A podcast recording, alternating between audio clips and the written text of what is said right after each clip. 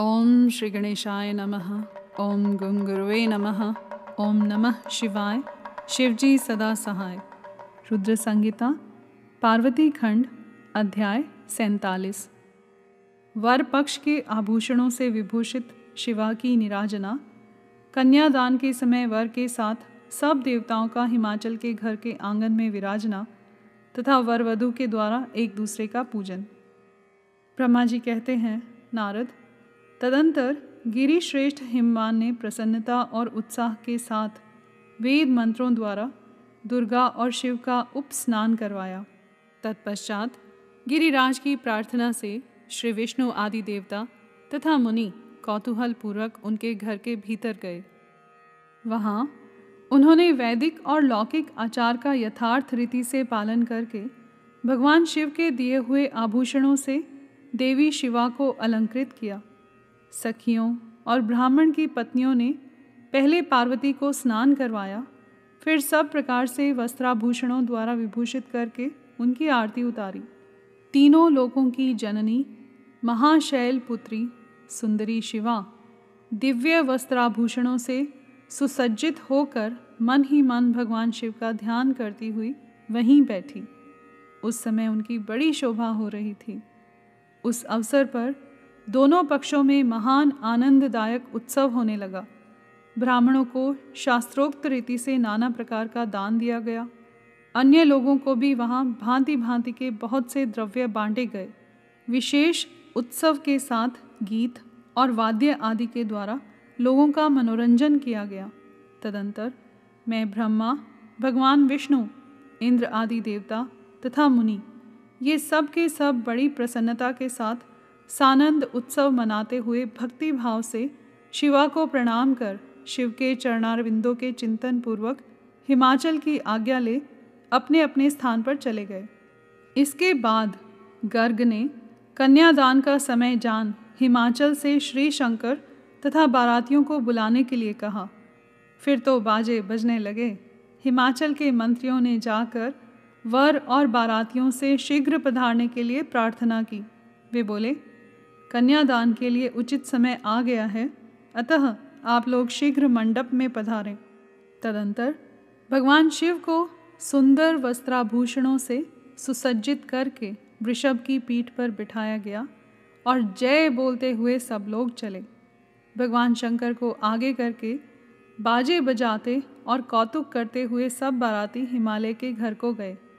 हिमाचल के भेजे हुए ब्राह्मण तथा श्रेष्ठ पर्वत कौतूहल पूर्वक शंभु के आगे आगे चलते थे। भगवान के मस्तक पर बहुत बड़ा छत्र तना हुआ था। सब ओर से उन्हें चवर ढुलाया जाता था तथा वे महेश्वर चंदोवे के नीचे होकर चलते थे। मैं, विष्णु, इंद्र और लोकपाल आगे रहकर उत्तम शोभा से सुशोभित हो रहे थे।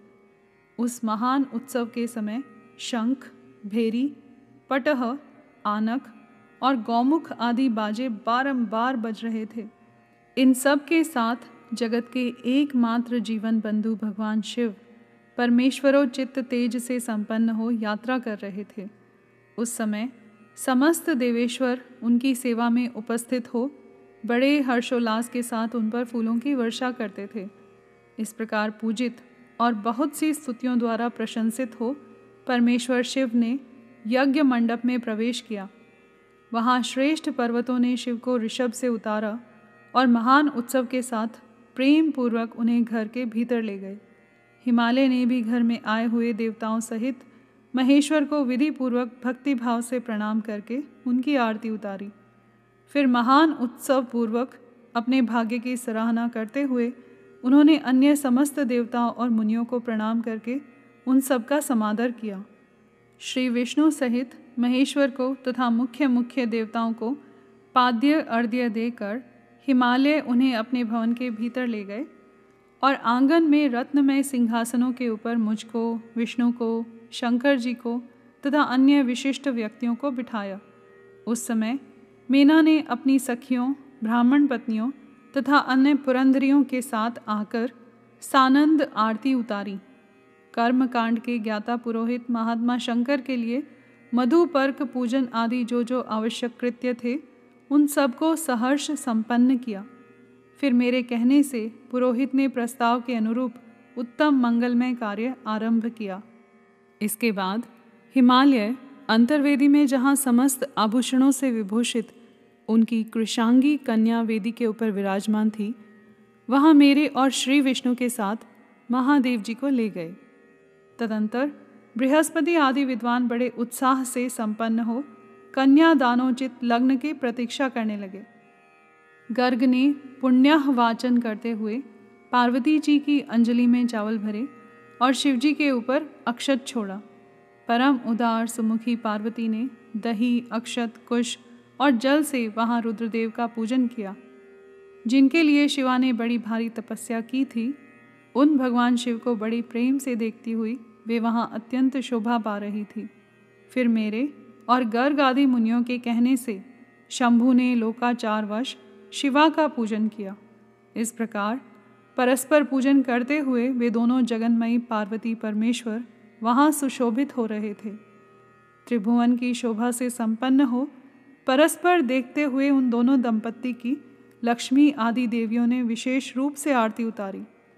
यहाँ पर अध्याय सैतालीस समाप्त समाप्तुवा कर्पूरगौरं करुणावतारं संसारसारं भुजगेन्द्रहारं सदा वसन्तं हृदयारविन्दे भवं भवानी सहितं नमामि।